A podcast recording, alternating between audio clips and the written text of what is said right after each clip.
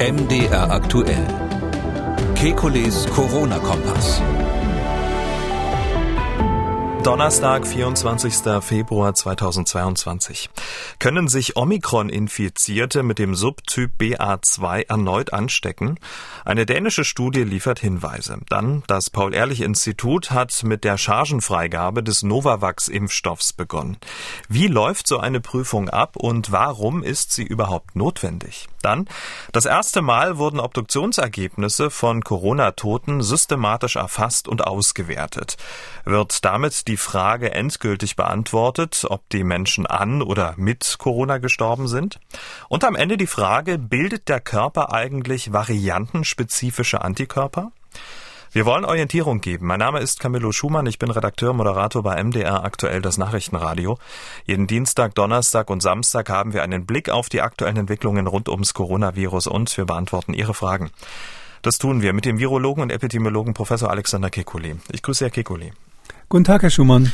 Herr Kekuli, wir müssen am Anfang ein wenig persönlich werden. In ähm, ja, Europa fallen Bomben und wir reden über Corona. Es fällt schon ziemlich schwer, zur Tagesordnung überzugehen an einem Tag, an dem etwas wahr wurde, was bis zuletzt die wenigsten für möglich hielten. Russland greift die Ukraine an. Im Land herrscht Kriegszustand. Eine furchtbare Situation und ähm, für Sie persönlich ganz besonders, da Ihre Frau ja aus der Ukraine kommt. Ja, ja, der angeheiratete Teil meiner Familie ist ja russisch und die Hälfte lebt in Russland, die Hälfte in, in der Ukraine. Und das ist natürlich besonders schwierig, ja, auch innerhalb der Familie, wenn sich da die Grenzen so durchziehen. Die ja. einigen einen sind äh, Putin-Versteher und die anderen äh, müssen im Moment gerade äh, um alles fürchten. Und ähm, wie wird da gesprochen? Wie ist da so die Stimmung? Wird da überhaupt noch geschlafen? Ja, also ähm, wenn Sie mich jetzt so direkt fragen, heute sind wir natürlich seit sehr früh morgens wach, weil irgendwie so um drei Uhr morgens ungefähr dann bekannt wurde, dass da ähm, der Angriff begonnen hat. Ähm, tja, das ist ähm, einfach schwierig, weil das kann man sich gar nicht so vorstellen, wenn man aus so einer Generation kommt, wenn ich mal so sagen darf, wie Sie und ich, die absolut keinen Krieg erlebt haben, äh, wenn jetzt sowas plötzlich Realität wird, dass äh, da wirklich äh, die Brüder und Schwestern irgendwie, die einen werden in den Krieg eingezogen und die anderen müssen zusehen, dass sie irgendwie Vorräte besorgen und die Ukraine ist ja eigentlich in, in der letzten Zeit ein relativ westlich orientiertes Land geworden und ähm, die ähm, erleben jetzt natürlich eine Katastrophe, auch bei der Vorstellung, dass sie in so eine Art ähm, Sowjetreich dann hinterherkommen. Hm. Darf ich noch die Frage stellen, wie oft Sie mit der Familie dann in der Ukraine und Russland telefonieren, was da so ausgetauscht wird, wie da so die Stimmung am Telefon ist? Ui, also meine Frau ständig, ich, ich mangels Sprachkenntnisse oder mangels fundierter Sprachkenntnisse eher nicht so.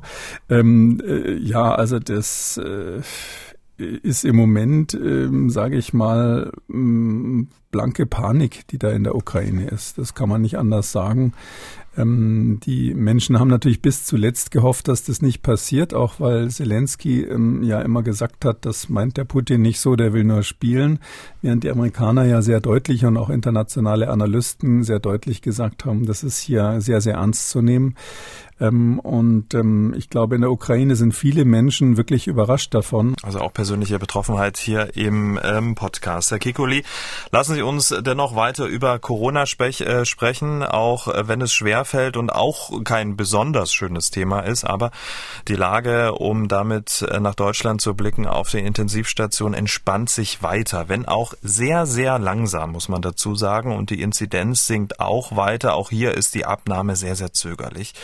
Nun stehen ja Lockerungen an. Die meisten Bundesländer haben zum Beispiel schon jetzt 2G im Einzelhandel abgeschafft. Äh, abgeschafft. Stattdessen gilt entweder eine FFP2-Maskenpflicht oder eine Pflicht mindestens zum Tragen einer medizinischen Maske. Die letzten Maßnahmen sollen ja dann, wir schon häufig darüber gesprochen haben, am 20. März fallen. Die große Frage, welches Gefahrenpotenzial steckt in dieser Gemengelage? Also Lockerungen, es ist noch die kalte Jahreszeit, BA2 im Land, wir haben die Immunitätslücke. Was meinen Sie, was sich da noch zusammenbrauen könnte? Ja, die, die Gefahr besteht eben darin, wenn man jetzt zu früh lockert. Ich hatte ja immer vorgeschlagen, so ein Drittel nach dem Maximum. Also wenn die Kurve ein Drittel runtergegangen ist vom Maximalstand, ähm, dann hat man eine gute Abwärtsdynamik erreicht, die auch stabil ist dann, weil das selbstverstärkende Prozesse sind. Das ist ja eben auch eine Exponentialfunktion nach unten. Und dann wäre ein guter Moment, äh, wo man sich ähm, äh, auch jahreszeitlich dann natürlich darauf verlassen kann, dass das nicht in die Hose geht. Wir haben Dänemark so als mahnendes Vorbild, wo man zu früh gelockert hat. Und deshalb kann ich nur davor warnen, das bei uns jetzt ähm, so allzu schnell ähm, nachzumachen, sondern man sollte wirklich ein bisschen ruhige Hand jetzt haben. Ich habe auch den Eindruck, dass der Bundesgesundheitsminister das genauso sieht und hier nicht überstürzt lockern. Hm. Ruhige Hand heißt das, ähm, Sie werden unter Umständen dafür die Lockerung, wie sie ja jetzt auch datiert sind, ähm, auch zu verschieben? Naja, das müsste man im Einzelfall prüfen. Das ist ja eigentlich nur so ein Rahmenkonzept, was es gibt. Und die Länder haben so ihre, ein, ihre eigenen äh, Vorstellungen. Aber insgesamt, wie gesagt, dass man, dass man jetzt allgemein aufmacht, da ist ja der Fahrplan im Grunde genommen nicht schlecht. Also, wenn ich mich richtig erinnere, war 20. März da so ein äh, Termin, den man ins Auge gefasst hat. Ähm, das ist ja noch ein bisschen Zeit bis dahin. Und ähm, dass man, ich würde davon ausgehen, dass es schon ja, noch mindestens eine Woche dauert, wenn BA2 eine Rolle spielt, vielleicht einen Ticken länger, äh, bis wir so weit sind, dass man also dieses eine Drittel runtergekommen ist von dem Maximalwert. Und ähm, natürlich ist damit gemeint nicht, dass man jetzt auf einem neuen Plateau da landet, sondern wirklich runter im Sinne einer, eines stetigen Abfalls der Inzidenz. Und wenn man den stetigen Abfall beobachtet, ähm, dann und dann ein Drittel runtergekommen ist, dann, dann würde ich sagen, kann man konsequenter lockern. Die Frage ist nur, wir reden da so ein bisschen theoretisch drüber. Mhm. Ich glaube, in den Köpfen der Menschen ist es schon längst vorhergenommen, vorweggenommen. Ja, man sagt ja so oft, äh, wenn, wenn Börsenkurse äh, sich nicht so richtig verändern, obwohl ein Unternehmen irgendwas gemeldet hat, im Positiven wie im Negativen, dann sagt man, die Börsianer hatten das vorher schon eingepreist, weil die sich vorher schon so verhalten, als wäre das schon passiert, weil sie es vorhergesehen haben. Und so ist es ja bei den Menschen auch. Ähm, sowohl bei den Lockdowns haben wir das gesehen, dass die, ähm, das Verhalten sich vorher schon ändert, bevor die Lockdowns beschlossen sind, als auch eben auf der anderen Seite, wenn jetzt gelockert wird. Tja, was kommt da möglicherweise auf uns zu in den kommenden Wochen? Berliner Wissenschaftler um Professor Kai Nagel, die haben mal modelliert, wie sich die Situation in den nächsten Wochen entwickeln könnte. Also Lockerung und die dann damit verbundene veränderte Mobilität der Menschen und dazu auch noch die ansteckendere BA2-Variante. Wie wirkt sich das Ganze aus? Sie haben also die Mobilität und die Immunität versucht ähm, in einer Rechnung abzubilden, möglicherweise auch so ein bisschen die Quadratur des Kreises. Äh, Im ungünstigsten Fall, um das mal vorwegzunehmen, könnte eine geringere Kreuzimmunität gegen BA2 auf ein hohes Niveau von Freizeitaktivitäten treffen. Somit könnte die Omikronwelle von Mitte Februar an ähm, um das zweieinhalbfache sogar noch äh, übertroffen werden. Also das ist ja jetzt wirklich der Teufel an die Wand gemalt. Ähm, was halten Sie von dieser Modellierung? Ähm, also grundsätzlich bin ich immer so ein bisschen skeptisch, wenn, wenn ähm, Modellierer so ganz ins Blaue hinein irgendwelche Zahlen aufschreiben. Ähm, da möchte ich den Kai Nagel ausdrücklich ausnehmen. Das ist ähm, ja eigentlich so ein, so ein Mobilitätsforscher, der ähm, schon lange wirklich ganz gute Modelle hat, ähm, wie man eben vorhersehen kann oder einpreisen kann, wenn Menschen viel das Auto benutzen oder die Bahn benutzen oder auch den innerstädtischen Verkehr oder eben insgesamt, wie ist das mit, der, mit Bewegungsmustern von Menschen in der Republik. Und der steuert seine Modelle, äh, korrigiert seine Modelle eigentlich immer ähm, anhand dem tatsächlichen Bewegungsmuster, was man aus dem, so viel ich weiß, aus den Handydaten dann mhm. normalerweise ablesen kann, wie die sich bewegt haben. Also das ist jetzt so eine Modellierung, die ich eigentlich ganz klug finde. Man hat ein Grundmodell, wenn Sie so wollen. Ähm, da sind ja die einzelnen Menschen ähm, wie Avatare, ja, das ist ja das, was man heutzutage besser kennt. Wie Avatare wird für jeden Mensch quasi so ein Standardverhalten programmiert. Wann geht er raus? Wie oft geht er einkaufen? Wann, bei welchem Wetter fährt er, fährt er an die frische Luft und solche Sachen. Und die heißen dann Agenten in diesen, in diesen Modellen. Und diese Agenten rennen also hier, ähm, wenn Sie so wollen, ein paar 80 Millionen in Deutschland rum und für jeden Einzelnen wird simuliert, was der macht in welcher Situation. Und da kommen eigentlich äh, ganz gute realitätsnahe Muster raus, die man dann auch korrigiert anhand des tatsächlichen ähm, Handyverhaltens, Handybewegungsmusters. Und deshalb finde ich das grundsätzlich äh, nachvollziehbar, solche, solche Modellierungen zu machen. Nach der langen Einschränkung können Sie sich denken, kommt natürlich jetzt noch das große was, äh, Aber. Das, das, das Aber. Ähm, äh, es ist natürlich so, das ist ein maximal Worst-Case-Szenario, was er auch, muss man sagen, in, das, ja, in den Bericht reingeschrieben hat. Mhm. Der schreibt rein, das ist, wenn wir jetzt sozusagen alles aufmachen, keiner mehr irgendwelche äh, Maß Schutzmaßnahmen ergreift, also Situationen wie präpandemisch, kann ich mir gar nicht vorstellen, dass in irgendeinem Kopf irgendeines Deutschen die Pandemie vergessen sein könnte Und er hat jahreszeitliche Effekte überhaupt nicht mit berücksichtigt, also dass es jetzt wärmer wird. Und zugleich geht er davon aus, dass quasi BA2 jeden neu infizieren kann, der egal was vorher schon mal hatte, geimpft, genesen, von was auch immer. Ja, so ein maximales Horrorszenario mal zu rechnen, ist akademisch sicher interessant, um mal zu gucken, wo ist denn so die Leitplanke.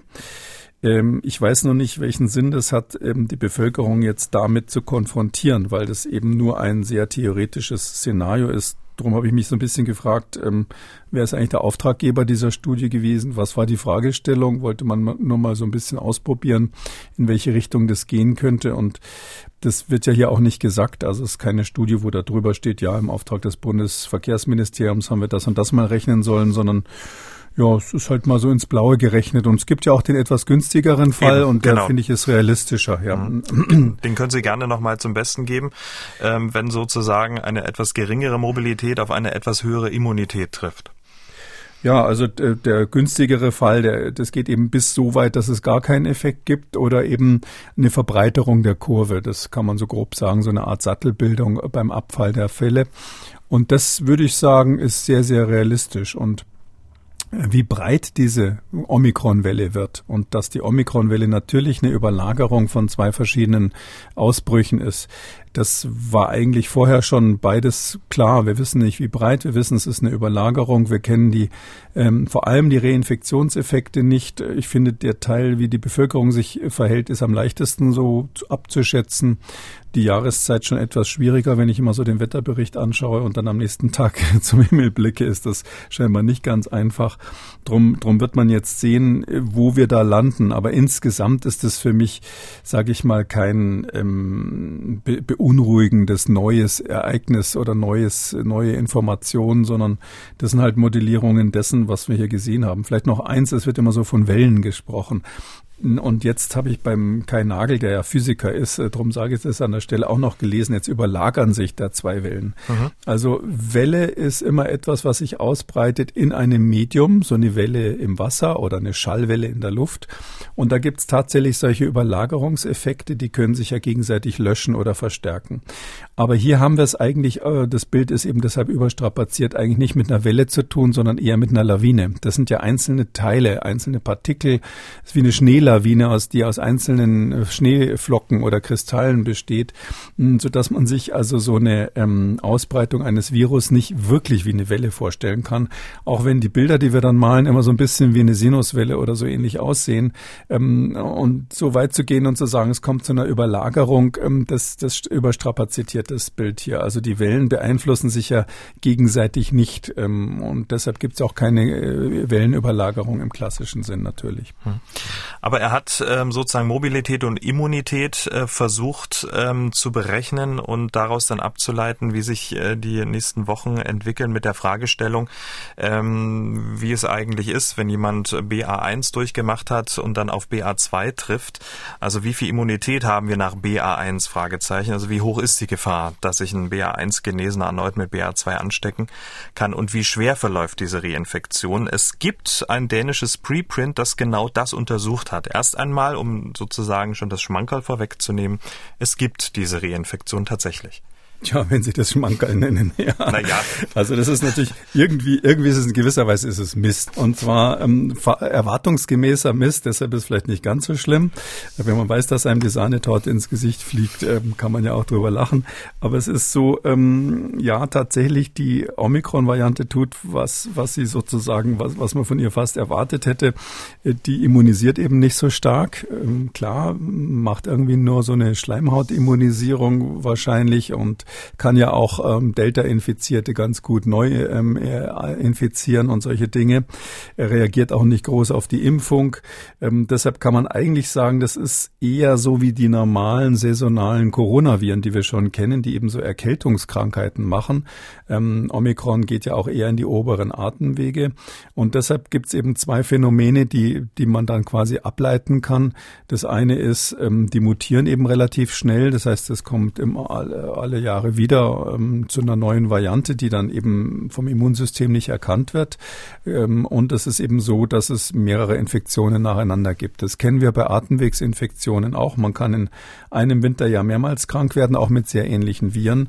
Und das ist hier offensichtlich der Fall. Also ich habe ja schon, glaube ich, bei einer der letzten Folgen ähm, gesagt, dass ich finde, Omikron BA2, also die neue Omikron-Untervariante, hat längst einen eigenen Buchstaben verdient. Ich finde, ab heute reden wir da jetzt einfach mal von der Pi-Variante und ähm, passt auch ganz gut. Pi ist in der ist ja die äh, Zahl für das Unbekannte. Also das äh, passt ganz gut zur Zeit. Und jetzt ist es so, dieses BA2 ist einfach wie eine neue Variante. Und deshalb gibt es Reinfektionen. Das haben die in äh, Dänemark jetzt auch gesehen. Gibt es denn ähm, sozusagen sonstige Überraschungen, Ableitungen jetzt aus dieser Studie, wie man mit BA2, was Reinfektionen angeht, umgehen? Naja, das eine, was man mm, sagen muss, da muss man das ein bisschen wieder einfangen. Ähm, also in Dänemark haben die ja wahnsinnig viele Fälle wirklich genau untersucht. Also da können wir uns eine Scheibe von abschneiden. Ähm, die haben so äh, pro Woche 14.500 ähm, Sequenzierungen gemacht. das ist ungefähr das, was wir in Deutschland auch schaffen pro Woche. Und Dänemark hat um die knapp sechs Millionen Einwohner. Also das ist schon eine Leistung, dass die so gründlich das untersuchen. Und in, und die hatten in dieser, in dieser Omikron-Welle hatten die eine irrsinnig hohe Zahl von Infektionen. Also der Zeitraum, den Sie hier angeschaut haben, war so von Mitte November bis äh, Mitte Februar ungefähr. Und da hatten sie gezählt bei sich 1,85 Millionen Covid-Infektionen, die mit PCR nachgewiesen wurden. Also 1,85 Millionen ist echt eine große Zahl. Und die haben sie analysiert auf Reinfektionen. Wie häufig ist denn beim gleichen Patienten innerhalb von 20 bis 60 Tagen, das war da so das, das, ähm, der Zeitraum, also sage ich mal drei Wochen bis zwei Monate, äh, wie oft ist, ist es denn da zu Reinfektionen überhaupt gekommen, die wir jetzt registriert haben natürlich nur. Und das war ungefähr 1700, also Faktor 1 zu 1000. Nur jede Tausendste kann man sagen, Infektion ähm, führt oder zu, pro 1000 Infektionen gab es eine Reinfektion. Das, da sagen die, das ist sehr, sehr selten. Klar weiß man nicht genau, wie hoch die Dunkelziffer ist, aber mal so grob gesagt, diese Reinfektionen sind, also innerhalb der Omikronwelle zweimal krank zu werden, sind extrem seltene Ereignisse, aber eben Besonderheit, dass die schon nach drei Wochen das festgestellt haben. Also zum Teil die frühesten kamen eben drei Wochen nach der ersten Infektion. Und dann haben sie aus diesem riesigen Pool, den sie da hatten, haben sie insgesamt dann ähm, 64 äh, Patienten rausgefischt, wo sie ähm, äh, hochqualitativ hochwertige Paare hatten von Untersuchungen, also genomischen Untersuchungen, Sequenzierungen äh, von der ersten Infektion und von der zweiten Infektion, so dass man wirklich genau gucken konnte, was hat denn, was war zuerst und was war als zweites. Und von diesen 64 waren jetzt 47 wiederum, die hatten zuerst BA1 und dann BA2. Und ähm, 17, relativ kleiner Teil, hatten BA1 und dann gleich nochmal BA1. Also es gibt sozusagen beide Varianten. Man kann BA1 auf BA1 nochmal kriegen und BA2 auf BA1 obendrauf bekommen. Ähm, wichtig ist von der Struktur der Personen, die das waren, mhm. ähm, das waren junge Menschen. Die waren durch die Bank weg jung. Das, der Median, also das, so das mittlere Alter lag bei 15 Jahren, also wirklich Jugendliche. Und ungeimpft, äh, glaube ich, ne? Hm. Äh, genau. Und tendenziell war ungefähr 42 Prozent, habe ich mir hier aufgeschrieben, waren ungeimpft. Im Fall muss man sagen, in dieser Gruppe 42 Prozent ungeimpft. Dann sagen die Autoren, ja, aber in Dänemark haben wir 81 Prozent Geimpfte bei der Gesamtbevölkerung ähm, und wollen damit sagen, ähm, dass das für ungeimpfte besonders häufig passiert.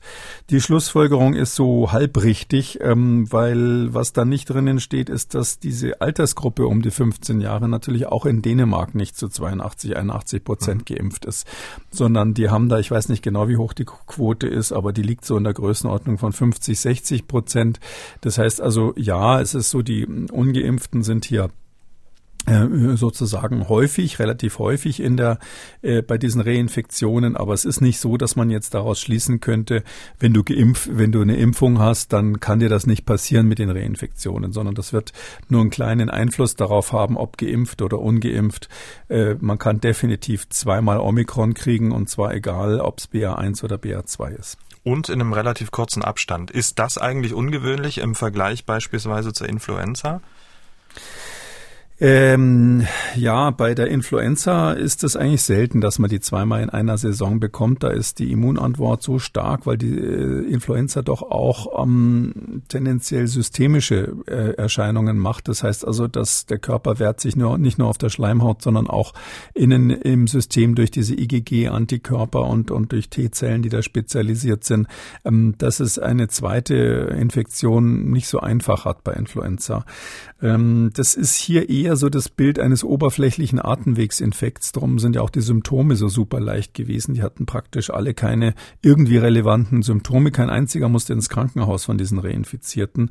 Ähm, und eben die jüngere Altersgruppe, das spricht so ein bisschen dafür, als wäre es so, dass äh, zumindest bei denen, die BA2 nach BA1 bekommen haben, ähm, als wäre einfach da das Virus nochmal angeflogen und auf der Schleimhaut abgewehrt worden. Und man hat eben bei der irgendwelche leichten Symptome gehabt und bei der PCR das dann festgestellt.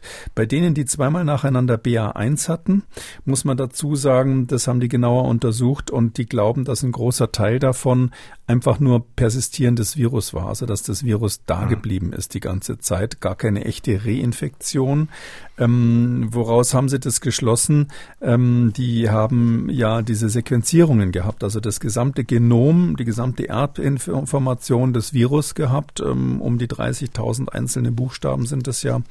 Und ähm, die haben nur ganz wenige Mutationen gefunden, wenn zweimal BA1 war von der ersten äh, Analyse bis zur zweiten Analyse. Und daraus schließen sie, das war das gleiche Virus, was immer noch im Körper war und halt zum zweiten Mal Symptome gemacht hat. Aber auch das natürlich ganz interessant. Das waren ja Menschen mit Symptomen, die also offensichtlich dann mindestens 20 Tage nach der ersten Symptomatik, wo sie schon mal getestet wurden, dann irgendeinen Grund hatten, sich nochmal testen zu lassen und dann wieder oder immer noch positiv waren. Tja, ein ziemlich fieses Virus, was sich da gerade an uns anpasst und sich immer neue Spirenzchen überlegt. Dann na, das macht's einfach klug. Das wird jetzt so ein richtiges, richtiger Spezialist für uns Menschen als als Wirt und ähm, das werden wir auch nicht mehr los. Ja, also das das macht das hier so schlau, dass dass man wirklich sagen kann, ähm, äh, Hut ab. Ja, äh, das ist ein, das ist eine das ist eine ähm, wirklich gute Methode, weil man durch diese kleinen Nadelstiche das Immunsystem nicht so stark provoziert. Ähm, dadurch ähm, ist es ist der Körper auch nicht so aufgestellt, dass er das Virus ähm, um jeden Preis jetzt eliminiert. Und aus Sicht des Virus natürlich das Beste, gerade jetzt natürlich diese Ausbreitung bei den jüngeren Menschen, die selber wenig Symptome haben, die nicht so vollständig geimpft sind.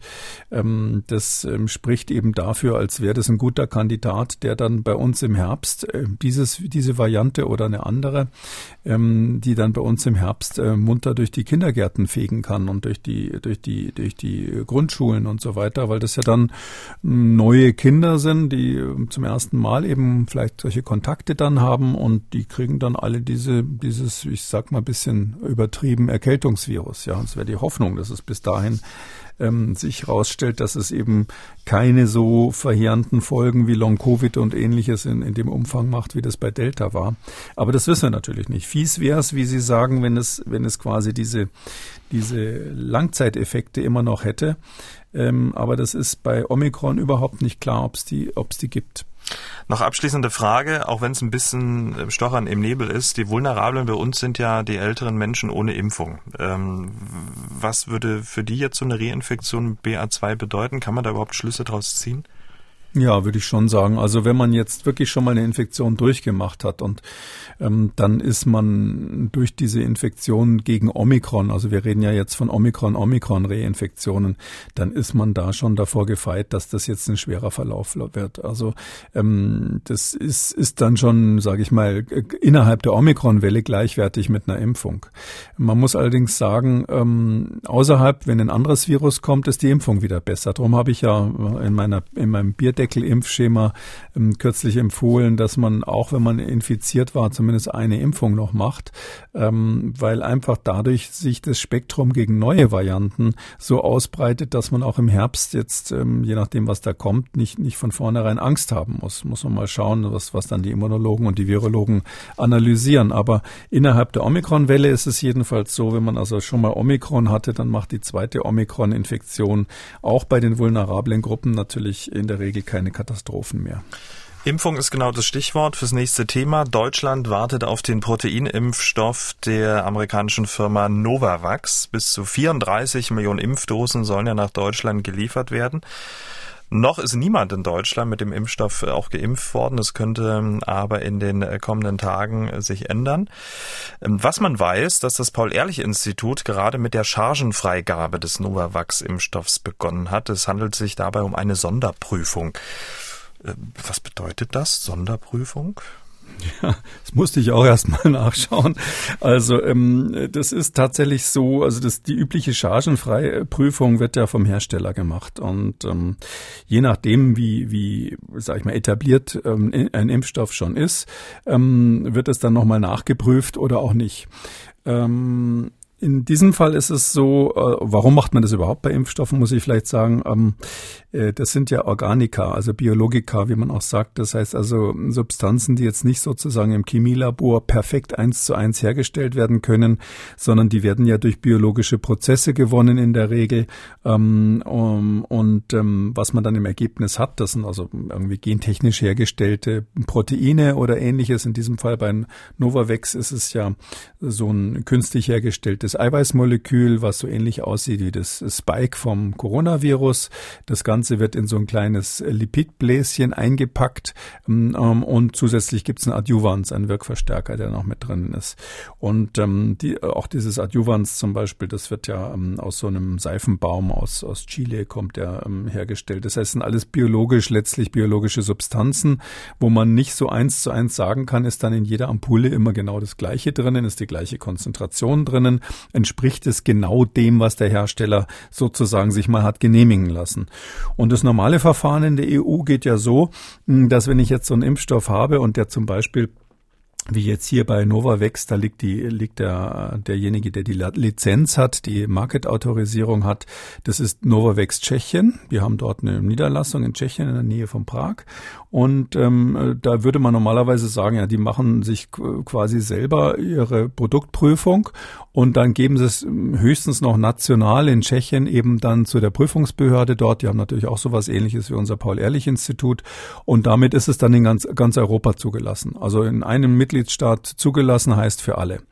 Äh, und hier hat man aber äh, ein paar Besonderheiten und deshalb gibt es da eine Sonderregelung. Und zwar, wir haben ja über Novavax schon ein paar Mal gesprochen, ähm, sympathische kleine Firma, sind ja nicht die schnellsten auf der anderen Seite. Also dieser, dieser Chef da, Stanley Irk, der inzwischen sehr berühmt ist weltweit, der das äh, mitgegründet hat vor langer Zeit, der ist bestimmt schon über 70, ähm, der äh, Vietnam-Veteran und so, ja, das ist also so ein, kein so ein typischer Player in der Pharmaszene. Und die Firma ist ja auch lange klein gewesen, hat viele Misserfolge gehabt, hat sich mal mit dem Ebola-Impfstoff äh, versucht, dann RSV-Impfstoff, also dieses respiratorische Syncytium-Virus bei Kindern. Das ist also nach meiner Erinnerung alles nicht so toll gelaufen, haben sie auch immer geredet, sie haben demnächst den universellen Influenza-Impfstoff, naja. Und jetzt haben sie den großen Durchbruch mit Hilfe von Geld natürlich von Warp Speed äh, bei, bei SARS-CoV-2 tun sich aber immer so ein bisschen schwer in der Vergangenheit zumindest die Sachen dann in, im großen Stil herzustellen und auch die Zulassungen überall richtig zu kriegen. Das ist inzwischen besser geworden. Früher gab es da ein bisschen äh, Stunk mit der amerikanischen Zulassungsbehörde. Und deshalb sind die einfach nicht schnell genug gewesen, das jetzt wie geplant in Tschechien zu produzieren. Also ähm, da ist ja, die haben ja dort eine Anlage gekauft. Ich weiß gar nicht mehr von wem, aber von einer anderen Firma, ähm, die schon da stand, ähm, haben die die einfach übernommen und gesagt, da machen wir jetzt unsere europäische europäische Covid-Vakzinproduktion, also von diesem Nuvaxovid, wie das heißt. Und die sind aber nicht schnell genug jetzt an den Start gekommen. Aber weil natürlich alle Staaten drängeln und natürlich auch unser Gesundheitsminister schon versprochen hat, dass das bald kommt, äh, ist jetzt eine Sonderregelung und zwar wird es aus Indien importiert. Es wird hergestellt vom Serum Institute of India, die machen schon länger diesen, diese Substanzen für Novavax, ähm, eigentlich für weniger entwickelte Länder ähm, in Pune, für die, die das noch kennen. Äh, Pune war das, wo der Bhagwan Sri Rajneesh früher, der mit den orangenen ähm, ähm, Anhängern ähm, eine Weile, äh, Weile residiert hat, bevor er dann nach Oregon gegangen ist und mhm. später in Pune auch gestorben. Ja, Das wissen nur die, die in den 70er Jahren schon, Was man schon, hier alles schon noch Zeitung gelesen haben. Ja. Sommer, in Orange, Sommer in Orange ist ein sehenswerter, lustiger okay. Film zu dem Thema. Und aber jedenfalls, wie auch immer. Dort in Pune ist also die, die, die Fabrik vom Serum Institute of India und das Zeug kommt eben nach Europa und wird jetzt in Europa gerade äh, bevorzugt ausgeliefert nach Deutschland, ähm, nach Österreich und ich glaube noch nach Frankreich, ein, zwei Länder. Und ähm, deshalb machen diese Staaten, in die das jetzt aus Indien importiert wird, natürlich eine Sonderprüfung, weil die sagen ja, also was da in Pune irgendwie zusammengemischt wurde, das wollen wir uns doch nochmal ganz genau anschauen. Und darum wird das sicher eine Weile dauern. Das Paul-Ehrlich-Institut wird hier, da bin ich sehr sicher, mit besonderer Gründlichkeit überprüfen, ob in den Ampullen, die da geliefert werden, wirklich auch genau das drinnen ist, was der Hersteller äh, im Beipackzettel geschrieben hat. Sicherheit vor Schnelligkeit, aber man muss ja auch dazu sagen, weil Sie so gesagt haben, was Sie da so zusammengemischt haben, die haben ja extreme Expertise. Also Sie machen das ja dann auch schon eine ja, Weile. Und, ja, äh, stimmt. Das ja. ist also, das ist jetzt hier nicht irgendeine Rumpelbude ne, mit so einem Bretterverschlag, das ist so, sondern das Serum ist, Institute of India ist der weltgrößte genau. Hersteller für Impfstoffe, muss man ganz klar sagen. Ähm, und das war jetzt natürlich, Sie haben völlig recht, das war jetzt so ein bisschen ähm, spaßiges Vorurteil, was ich da gedroschen habe. Ähm, das wird ja auf die ganze Welt verimpft und auch in, äh, in reiche Länder, sage ich mal, nicht nur. Aber dieser spezielle Covid-Impfstoff sollte dort eigentlich produziert worden werden für die weniger äh, reichen Länder. Und wie es halt manchmal so ist, jetzt haben die Reichen doch wieder die Nase vorne, ob man da jetzt glücklich ist oder nicht. Aber jedenfalls, es kommt also von dort und die, diese Sondergenehmigung, dass das also dort aus einem Drittland eingeführt werden darf ähm, und äh, vor allem auch die, ähm, die Qualitätskontrolle eben dort erstmal gemacht wird, die erste Qualitätskontrolle, äh, die gilt nur bis 31. März. Das ist eine Genehmigung, die man wirklich vergeben hat, damit jetzt hier äh, mit Novavax in Europa ähm, begonnen wird zu impfen. Und spätestens am 31. März muss also der Lizenzhalter, das ist eben Novavax Tschechien, die müssen dann ähm, das Verfahren vorlegen, wie sie selber innerhalb Europas diese Prüfung machen, was zur Folge hat, dass das Prüflabor dann speziell zugelassen werden muss und dadurch natürlich die europäischen Behörden dann viel genaueren Blick da rein haben, wie das gemacht wird. Okay, das war sozusagen jetzt der Hintergrund äh, dazu, dass der Novavax-Impfstoff äh, bei der Chargenfreigabe einer Sonderprüfung äh, unterzogen wird. Und sobald er dann auch verimpft wird, ähm, werden wir nochmal so ein kleines, in Anführungszeichen, Special dazu machen. Wenn Sie Fragen haben zum Novavax-Impfstoff, die bisher vielleicht noch nicht gestellt wurden, dann können Sie, den, können Sie die uns gerne mitteilen und da sprechen wir dann drüber hier im Podcast. Das als kleiner Teaser dazu. Ähm, Herr Kikoli, wir müssen noch über eine Studie sprechen, die gerade medial ähm, große Verbreitung Zeitung findet. Ähm, da liest man so Überschriften wie zum Beispiel mit oder an Covid-19 gestorben. Studie liefert neue Zahlen. Oder so eine Überschrift wie Obduktionsregister, 86 Prozent starben an Covid-19. Das sind alles ganz schöne äh, Überschriften, nur die große Frage, was sagen sie aus? Ne? Ja, also ähm, ich, wir beobachten diese Diskussion ja schon länger. Ich, ich finde, die ist ein bisschen gestrig. Also ob das jetzt mit oder an Covid, ja, das war ganz am Anfang mal, gab so ein paar ich würde mal so sagen, hartgesottene Corona-Leugner, so würde man es dann tatsächlich nennen. Der Ausdruck ist fürchterlich, aber das waren ja die, die gesagt haben, Corona ist gar nicht so schlimm. Äh, die sind ja irgendwie so ein bisschen von der Bildfläche verschwunden. Inzwischen gibt es Impfgegner. Ähm, ähm, die, das hat aber ganz andere Gründe, warum man unter Umständen sich nicht für eine Impfung entscheidet.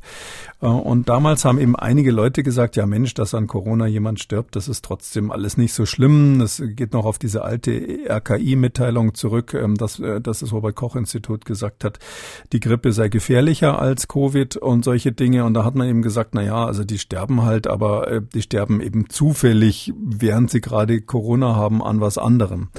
Aber ich finde daran, also diese mehr glaubt ja sowieso keiner mehr. Also es ist, nachdem wir die Bilder von den Intensivstationen kennen und wissen, wie die Leute da beatmet werden und zum Teil eben ähm, auch Leute, die jetzt so im mittleren Lebensalter waren. Ich rede jetzt nicht unbedingt von Omikron, aber die Wellen vorher waren ja schrecklich. Und wenn wir sehen, wie in Altenheimen die Leute da gestorben sind, da kann man ja nicht sagen, die hatten alle andere Grunderkrankungen und zufällig noch Covid dazu. Sodass ich finde, ähm, aus meiner Sicht, dass es jetzt nur 86 85 Prozent der sogenannten Corona-Toten sind, wo jetzt der Pathologe hinterher sagt, jawohl, das waren Corona-Tote. Das wundert mich eher. Ich hätte okay. da eher auf eine höhere Zahl mhm. getippt. Und diese 86 Prozent, das ist ziemlich genau in dem Bereich, was schon mindestens fünf andere Studien gefunden haben. Es ist nichts Neues. Hier ist nur neu, dass die Zahl der einzelnen äh, Sektionen, die man da zusammengefasst hat, sehr hoch. Aber mhm. wenn ich erinnern darf, es gab vor einem Jahr ungefähr mal eine Studie der Charité, die auch sehr prominent in Nature erschienen ist. Ähm, und da haben die eben auch schon an einer kleinen Zahl, die hatten so 25, 26 Fälle, da haben die auch schon gesagt, die Leute sterben am septischen Schock, an Multiorganversagen, an Lungenentzündung und deshalb sind es eben echte Corona-Tote und nicht mit Corona gestorbene. Gehen wir jetzt äh, ein bisschen detaillierter auf diese neue Studie ein. Es handelt sich um eine Studie und deswegen wird es ja auch so interessant des deutschlandweiten Autopsieregisters, das vor gut anderthalb Jahren ins äh, Leben gerufen wurde und das nun das erste Mal Covid-19-Obduktionen systematisch ähm, ausgewertet hat, um eben zu klären, ob die Patienten an oder mit Corona gestorben sind. Diese Studie ist gerade in der wissenschaftlichen Fachzeitschrift The Lancet Health Europe veröffentlicht worden. Erst einmal so ein paar Fakten zu diesem Register, weil das ist wirklich ganz spannend. Koordiniert wird das Register von der Uniklinik Aachen. Deutschlandweit sind 29 Standorte vernetzt, darunter mehr als drei Viertel der Universitätsinstitute. Da ist Dresden dabei, Halle, Hamburg, Tübingen, Freiburg und man nutzt eine gemeinsame Plattform für die Dateneingabe und diese Plattform soll dann quasi als Vermittlungsstelle äh, für die Datenanalyse fungieren, äh, fungieren. Aus wissenschaftlicher Sicht ist das ja ein wichtiger und ähm, guter Datenpool. Also ich finde es ganz toll, dass es das gibt ähm, und das ist eine ganz wichtige Entwicklung, also die da in der Pathologie insgesamt passiert. Das kann man gar nicht unterschätzen, weil ähm, wir haben ja wir haben ja zwei Probleme in der Pathologie, wenn man so grob sagen darf, wenn ich das mal als Außenstehender so sagen darf. Wir, wir, wir Virologen schauen ja den Pathologen manchmal über die Schulter, wenn wenn ähm, jemand, ähm, wenn es eine Sektion gibt von jemandem, der an einem Infekt, Infekt gestorben ist. Also das eine Problem ist, ähm, dass ähm, immer weniger, äh, es gibt immer weniger ähm, Autopsien, immer weniger Leichenschau. Ähm, das hat Kostengründe. Die Krankenhäuser müssen aufs Geld schauen. Um, viele wollen dann gar nicht mehr so genau wissen wie früher, woran jemand gestorben ist. Die, die, die, die Kliniker glauben dann, sie haben es sowieso verstanden und der Pathologe hat ja hauptsächlich den Zweck, so das letzte Wort zu sprechen und dann alle bei der großen Fallkonferenz zu nerven, indem er irgendwas ganz Neues bringt, was vorher zu Lebzeiten des Patienten keiner gesehen hat. Ähm, also das heißt also, man hat seltener, immer weniger Obduktionen, ähm, ähm, Sektionen, muss man genauer sagen, und und es ist so, ähm, dass ähm, das andere ist, dadurch, dass das seltener gemacht wird, ist es pro Haus einfach nicht so oft. Also da gibt es viele in Deutschland, die haben vielleicht zwei oder drei Corona-Patienten gehabt und damit einfach wenig Einzelerfahrung. Und da kommt das zweite Problem, das ist aber nicht nur Corona-spezifisch. Ähm, es ist ganz wichtig, wenn man sich das so vorstellt, bei so einer Sektion werden die, ähm, die Leichen ja ähm, auseinandergenommen. Ich gehe da jetzt nicht so ins Detail, aber vor allem auch mikroskopisch dann untersucht. Also da gibt es dann eben unter dem Mikroskop Histopathologie. Und ähm, da ist es so, da gibt's echte Spezialisten, die bestimmte Sachen erkennen, weil sie die oft gesehen haben. Das hat extrem viel mit Erfahrung zu tun. Zum Beispiel verschiedene Arten von Schilddrüsenkrebs auseinanderhalten oder ähnliches oder die Prognose bei irgendeinem Lungenkarzinom daraus zu lesen und solche Sachen. Und das sind ja ganz wichtige Sachen. Oft äh, entscheidet der Pathologe ja während der Operation äh, darüber, ob jetzt weiter operiert wird, ob eine Totalresektion notwendig ist, dass man wirklich ganz viel rausnimmt oder ob es reicht, wenn man ein paar Lymphknoten rausnimmt und so. Also es geht geht folgendermaßen. Also Sie haben eine Operation und da wird ein Tumor rausgenommen. Das weiß der Pathologe vorher, äh, dass jetzt ähm, unklar ist, wie gefährlich der Tumor war. Und dann ähm, schickt quasi der Chirurg ähm, aus dem Operationssaal mit äh, Tatütata oder anderweitigem schnellen Booten ähm, schickt er dann eine Probe, die er entnommen hat aus dem Tumor, in die Pathologie. Und der Pathologe macht es in kleine dünne Scheibchen und guckt sich das äh, angefärbt unter Mikroskop an und sagt dann, okay, es reicht, wenn ihr nur das und das rausnehmt. Ruft im OP an und währenddessen warten die da wirklich. Also Ach so, echt so, dass die da stehen. Ah, okay. ja, der Patient liegt auf dem Tisch Na, und klasse. die warten. Mhm. Äh, der Einzige, der noch was zu tun hat, ist der Anästhesist natürlich. Das sind extrem wichtige Entscheidungen natürlich. Kann um Leben und Tod gehen, aber auch um große oder kleine ähm, Entnahme von irgendwelchen Organen. Wenn Sie an eine Brustoperation denken, muss man die ganze Brust abnehmen oder reicht eine Teiloperation. Und ähm, da ist es einfach immer das Problem in der Pathologie. Leute, die das sehr oft machen, haben einfach viel Erfahrung und Leute, die so ein bestimmtes Krankheitsbild, einen seltenen Tumor eben nicht so oft sehen, wenig. Und darum sagen alle Pathologen schon seit vielen Jahren auf der ganzen Welt, wir müssen uns vernetzen. Wir brauchen so ein Netzwerk, dass man notfalls per Knopfdruck den Superspezialisten zuschalten kann und der schaut bei uns mit rein quasi äh, wie, wie Video, das was auf jedem, mit jedem Skype-Anruf funktioniert, dass der sagt, okay, ich sehe das ist, du hast recht, äh, es ist die und die Diagnose. Ähm, und in diese Richtung geht das. Also deshalb wollen die Pathologen sich vernetzen, damit sie mehr Fälle zusammenfassen, quasi mhm. so eine virtuelle Riesenpathologie daraus machen. Und zweitens dann den nächsten Schritt, das ist in Deutschland leider mal wieder etwas, wo wir noch was tun müssen äh, bei der Infrastruktur, äh, sich dann auch eben gegenseitig nicht in die Karten, sondern ins Mikroskop gucken. Ähm, äh, das funktioniert an vielen amerikanischen Kliniken schon lange und ähm, das ist bei uns natürlich auch das, was alle wollen. Und dafür ist das ein ganz wichtiger erster Schritt, dieses Register zu haben und deshalb finde ich das sehr toll, dass es das gibt. Prima, aber das war sozusagen ein bisschen Zukunftsmusik. Wir haben jetzt zumindest eine gut vernetzte Datenbank. Das ist ja schon mal was. Ähm, bevor wir gleich über das Ergebnis ähm, dieser Covid-19-Auswertung sprechen, wie genau wurde die eigentlich vorgenommen? Also wurden bereits vorhandene und in dieses System übertragene Obduktionsergebnisse nach anderen Kriterien neu bewertet oder wurden wirklich komplett neue Sektionen durchgeführt? Nee, das waren eben die, die Daten, die schon da waren. Die wurden erstmal, so wie, wie ich es verstanden habe, von EDV-Leuten zusammengeführt. Und ähm, es ging im Grunde genommen nicht darum, jetzt alles nochmal aufzumachen im klassischen Sinne oder gar die Leichen zu exhumieren, sondern es ging wirklich darum, ähm, die Daten anzupassen an das Schema der Weltgesundheitsorganisation. Die WHO hat ja ein Schema, wie sie, wie sie empfiehlt, wie man ähm, äh, aufschreiben soll, wann ist jemand an, an Covid gestorben. Das ist weltweit gültig und ganz wichtig für die Statistik. Das kann, mhm. können Sie also von afrikanischen Ländern bis zu uns oder sonst wohin geht es überall so mehr oder minder nach dem gleichen Schema. Und das ist epidemiologisch eben die, das Rückgrat der ganzen Zahlen, die man da immer liest. So und so viel Corona-Tote weltweit. Das, das soll auf dieser Basis gemacht werden. Und da gibt es so ein paar Standardkriterien und die sind ein paar Mal geändert worden zwischendurch. Ich meine, 2020 hat man da im, im Sommer noch mal eine massive Änderung gemacht. Ähm, und ähm, es ist so, dass äh, jetzt hier die, dieses Team unter der Leitung der Aachener äh, Pathologen ähm, quasi die Daten, die da aus ganz Deutschland zusammengetragen waren, nochmal ähm, durchgewühlt hat und nochmal überprüft hat, auch zum Teil dann umstrukturiert hat äh, nach der Frage, ob sie genau diesen WHO-Kriterien entsprechen oder nicht. Okay, und ähm, wie sind diese WHO-Kriterien ähm, einzuordnen? Sind, ist es ein sehr, sehr, sehr engmaschiges äh, Raster oder ist es eher so ein grobes Raster? Wie würden Sie das sagen? Das ist ganz, das ist sehr, sehr grob. Das ist ja klar, wenn Sie natürlich was brauchen, was also, äh, was weiß ich, in jedem Feld äh, Lazarett in Senegal anwendbar ist und genauso an der Universitätsklinik. Also letztlich ist es so, man hat ein paar Ursachen, die unmittelbar Covid als Covid-assoziierte Todesursachen gelten. Ähm, dazu gehört natürlich die klassische Lungenentzündung mhm. ähm, und in verschiedenen Varianten. Ähm, dazu gehört auch das Multiorganversagen als, als weitere wichtige typische Covid-assoziierte Erkrankung. Ähm, dazu gehört aber zum Beispiel schon nicht mehr ähm, eine Gefäßerkrankung. Also wenn jemand ähm, eine, äh, irgendeine Art von Thrombose hat und daran dann stirbt, dann gilt es jetzt nicht als Covid-Todesursache primär. Und dann ist das Schema relativ einfach.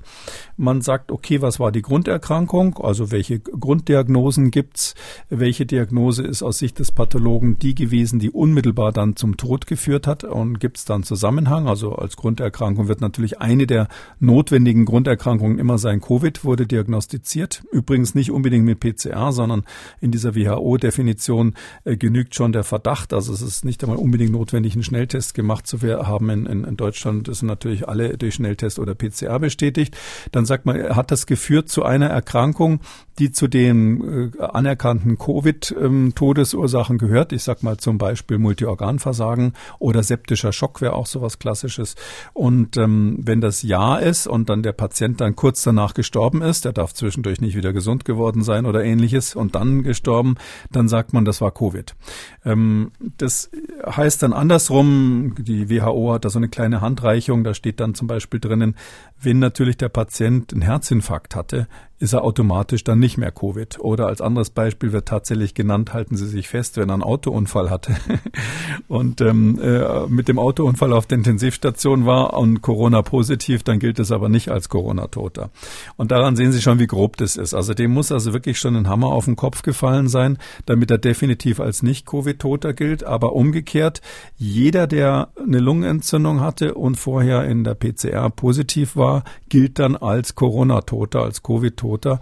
Auch wenn natürlich wir wissen, dass jetzt gerade eine Lungenentzündung im Krankenhaus, das kann viele Ursachen haben. Da sterben auch ganz viele ähm, dann sozusagen, wenn Sie so wollen, eigentlich mit Covid ähm, an einer Lungenentzündung, wo das Virus nicht unbedingt mhm. der Auslöser gewesen sein muss. Also gab es, wenn ich das richtig verstanden habe, zwei Bewertungskataloge, einmal die WHO und einmal die, die in Deutschland die Pathologen sich selber gegeben haben, sage ich jetzt mal so, oder das Gesundheitssystem. Und das wurde, wurde, wurde jetzt angeglichen. Ja, also in Deutschland gibt es jetzt keine ganz eigene ähm, eigenes Schema, aber es ist in der Tat so, also ähm, die haben dann, das ist in der Publikation ganz schön beschrieben, die haben dann so ein paar aus dem einen Töpfchen ins andere getan. Also bei so ein paar Fällen haben sie eben gesagt, das haben wir uns genauer angesehen, das entspricht mhm. aber nicht genau den WHO-Kriterien und deshalb haben wir einfach beschlossen, obwohl der ähm, Pathologe meint, es ist ein Corona-Tote, das ist doch keiner und auch der umgekehrte Weg ist ein paar Mal beschritten okay. worden. Jetzt muss ich so sagen, so aus, aus, aus meiner äh, Erfahrung da auf der Intensivstation durfte ich auch schon mal dienen vor langer Zeit. Also wenn so ein Intensivmediziner so einen vermeintlichen Corona-Patienten behandelt hat und der hat den da tagelang wirklich intubiert und umgedreht und dies und das gemacht und äh, anti, antiviral behandelt und was man halt so alles macht bei so einem Corona-Patienten, der war positiv, am Schluss stirbt der Patient und dann steht in irgendeiner Studie drin, ja, wir haben den umgetopft, das war gar kein Corona-Tote, da lacht er natürlich unter Umständen nur. Ja. Also das, mhm. äh, aber das ist eben äh, wichtig fürs Verständnis. Also mhm. das eine ist das Subjektive, was der Arzt erlebt, was auch der Pathologe sieht. Und das andere ist der Versuch, hier so ein epidemiologisches Schema drüber zu legen, was eben dann weltweit funktioniert. Und das ist genauso wichtig, dass man das hat. Und äh, letztlich ist hier dieses WHO-Schema verwendet worden. Aber das Ergebnis ist ja nicht überraschend mit den 86 genau, Prozent. Genau, da kommen wir jetzt äh, hin. Und, mh, mhm. Gerne. Äh, und zwar, es wurden, um nochmal eine Zahl zu nennen, 1129 Covid-19-Todesfälle ausgewertet. Und da könnte man ja eigentlich davon ausgehen, naja, dass die Trefferquote an Covid-19 verstorben eigentlich bei 100 Prozent liegt. Dem war aber nicht so. Professor Dr. Peter Bohr von der Uniklinik der RWTH Aachen, Aachen hatte die ähm, Federführung der Auswertung und er fasst die Ergebnisse so zusammen. Wir hören mal kurz rein.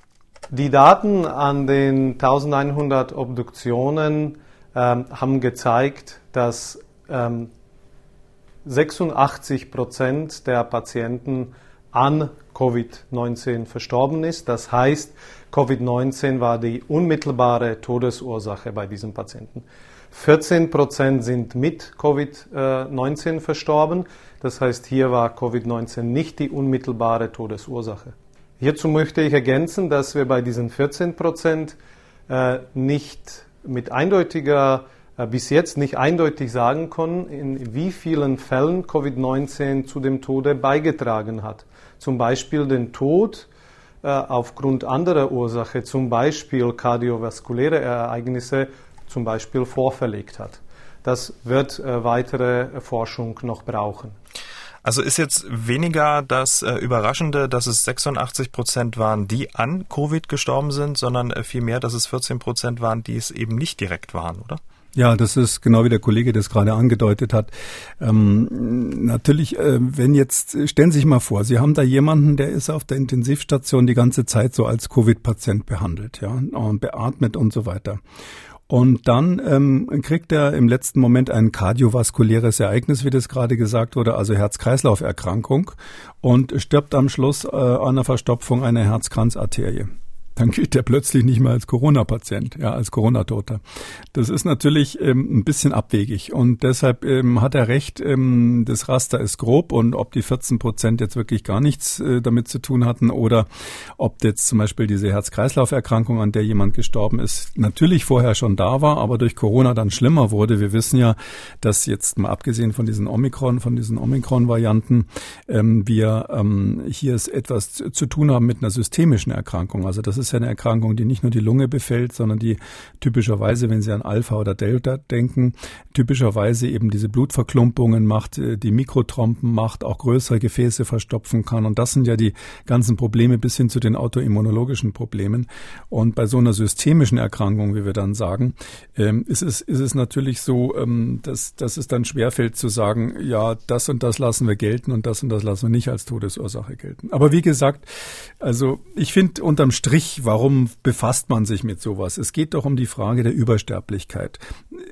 Ist Corona eine Krankheit, wo jetzt Menschen zusätzlich gestorben sind? Und das war am Anfang eine Diskussionsfrage. Da wurde gesagt, da gibt's diesen Ernteeffekt.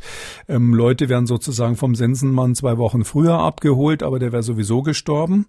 Und diesen Ernteeffekt hat man insbesondere bei den Ausbrüchen in Nord, äh, bei dem Ausbruch in Norditalien, aber auch bei anderen gesehen, wo so Altersheime ganz massiv betroffen waren. Ja, das stimmt. Da sind Menschen gestorben, die rein statistisch gesehen innerhalb der nächsten sechs Wochen sowieso gestorben wären, rein statistisch gesehen. Aber wir sind da längst drüber hinweg, weil wir wissen inzwischen auch bei nach durch längerfristige Auswertungen, dass es neben diesem Effekt äh, von vorübergehend vorverlagerten Todesfällen, die ja dann interessanterweise auch von einer Untersterblichkeit gefolgt werden, weil die, die dann schon weg sind, nicht mehr sterben können, die drei Wochen später. Ähm, äh, abgesehen von diesem Ernteeffekt gibt es eben zusätzlich noch ähm, äh, eine echte massive Übersterblichkeit durch durch die Corona-Pandemie. Und das war ja die große Diskussion Brauchen wir überhaupt Gegenmaßnahmen, ja oder nein? Die Antwort ist inzwischen ja. Die Gegenmaßnahmen waren notwendig wegen der Übersterblichkeit. Und ob jetzt der Einzelne an oder mit Corona ähm, gestorben ist, also aus meiner Sicht ist das eine Diskussion, die vielleicht nicht mehr so aktuell ist jetzt heute. Alle wichtigen Links ähm, der Sendung, Studien, Preprints, wissenschaftliche Stellungnahmen etc. bekommen Sie immer in der Schriftversion dieses Podcasts. Die finden Sie unter Audio und Radio auf mdr.de. Wenige Stunden nach der Veröffentlichung des Podcasts können sich alles in Ruhe nochmal nachlesen und selber durchklicken. Herr Kekulé, damit kommen wir zu den Fragen unserer Hörerinnen und ähm, Hörer. Der Thomas hat angerufen und eine sehr spannende Frage. Ist es möglich, die Antikörper zu bestimmen von Omikron und von Delta? Also kann man im Blut feststellen, ob man jeweils die eine oder andere Infektion gehabt hat? Also gibt es hm. ähm, variantenspezifische Antikörper? Ähm, ja, also es gibt variantenspezifische Antikörper. So kann man die Frage mit Ja beantworten. Kann man das feststellen im Normalfall? Da ist die Antwort Nein. Ähm, das, die Antikörper unterscheiden sich natürlich. Sonst wäre es ja nicht so, dass es zum Beispiel eine zweite Infektion mit Omikron gibt, nachdem man vorher Delta hatte. Sonst würden ja die gegen Delta gebildeten Antikörper diese Omikron-Viren, wenn sie dann daherkommen, sofort wegfangen können. Ähm, äh, deshalb sind die Antikörper unterschiedlich. Aber unsere Labortests, die sowas nachweisen, die äh, in Standardlabors verwendet werden, die sind so grob, dass das nicht möglich ist, das auseinanderzuhalten. Selbst mit ähm, hochmodernen virologischen Spezialmethoden ist es so, dass sie immer nur so einen ungefähren Quotient kriegen. Also sie können dann sagen, bindet so stark gegen Omikron und so stark gegen Delta, aber sie kriegen nicht eine ganz eindeutige Zuordnung, dass sie sagen, dieser Patient muss Delta gehabt haben, es kann nichts anderes gewesen sein, weil ähm, die Antikörper nach der Infektion ähm, anfangen zu reifen, die entwickeln sich dann weiter. Ähm, das ist ein relativ langer Prozess, der dauert wahrscheinlich sogar mehrere Monate. Und was dann am Schluss dabei rauskommt bei diesen gereiften, spezialisierten Antikörpern, äh, das muss gar nicht so perfekt auf die ursprüngliche Variante draufpassen, sondern das hängt eben damit zusammen, welche weiteren immunologischen Reize der Patient zwischendurch gehabt hat, vielleicht auch wie sein Immunsystem veranlagt ist. Ähm, da spielt es eine Rolle, zum Beispiel, was, welche Art von diesen Viren das Immunsystem ganz am Anfang zum ersten Mal gesehen hat. Also der allererste Typ von, sage ich mal, SARS-CoV-2, mit dem wir konfrontiert werden, ähm, der setzt so eine, man nennt das äh, erste antigenische Sünde. Ja, der prägt sozusagen das Immunsystem auf diese Art von Viren in seiner Weise. Und je nachdem, wie eben da die Gesamtgemengelage ist, äh, kann es sein, dass die Antikörper dann wirklich genauso wie die Faust aufs Auge zum Beispiel auf Delta passen. Aber es kann durchaus auch sein, dass jemand, der Delta hatte, dann hinterher gar nicht so perfekt zu Delta -Antik äh, passende Antikörper hat. Und deshalb ist es ähm, wissenschaftlich, ja, kann man es irgendwie rausquetschen, aber so praktisch gesehen bei der normalen Diagnostik ist es nicht möglich. Und dieser Herr hat angerufen, er hat eine sportliche Frage zur Impfung und zur Infektion. Mehrere Läufer, also ich laufe seit 30 Jahren, haben nach dem Impfstoff voll Probleme. Das heißt, pro Kilometer eine Minute draufgekriegt. Und jetzt vielleicht können Sie da was zu sagen, ob das irgendwie mit dem Impfstoff zusammenhängt. So, die zweite Frage wäre, wenn äh, Ausdauersportler Corona bekommen, reicht das, wenn man zehn Tage in Quarantäne ist und dann ganz normal wieder anfängt? Oder äh, sollte man länger? Wir können ja vielleicht mit der, mit der letzten Frage beginnen. Hm. Also wir haben natürlich da keine genauen Daten dazu, wie lange man da ähm, warten sollte nach der Corona-Infektion. Ich sage immer, wenn die Infektion harmlos verlaufen ist, also mehr oder minder harmlos, nichts Besonderes war, dass man sie zu Hause auskuriert hat, äh, 14 Tage warten ist sinnvoll. Ähm, es ist aber wirklich äh, eine ganz grobe Pi mal Augenpeilung, die damit zu tun hat, ähm, dass wir einfach wissen, dass nach so Virusinfektionen, wenn Sie es mit der Grippe zum Beispiel äh, vergleichen, dass der Mindestabstand ist, den man eigentlich braucht, damit man äh, wieder so halbwegs fit ist für, für, für, für sportliche Ereignisse. Das wissen wir natürlich alle, dass ähm, bei der Winterolympiade jetzt gerade der eine oder andere, auch deutsche Athlet, ähm, Corona-positiv war, dann erstmal dort ganz gruselig in Isolierung musste und gleich danach angetreten ist und ähm, sogar wieder bei den Olympischen Spielen dann mitgemacht hat. Ähm, in dem Fall, den ich da im Kopf habe, nicht mit so großem Erfolg. Aber es ist trotzdem so, ähm, so, so Leistungssportler machen das halt.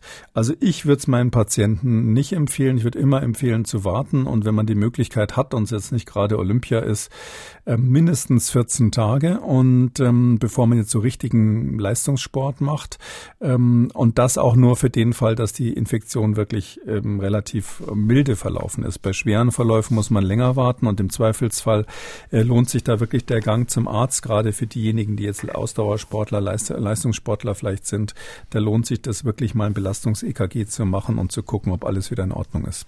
Und jetzt ähm, die anekdotische Schilderung, dass ähm, geimpfte Läufer nach der Impfung ähm, ein bisschen langsamer geworden sind.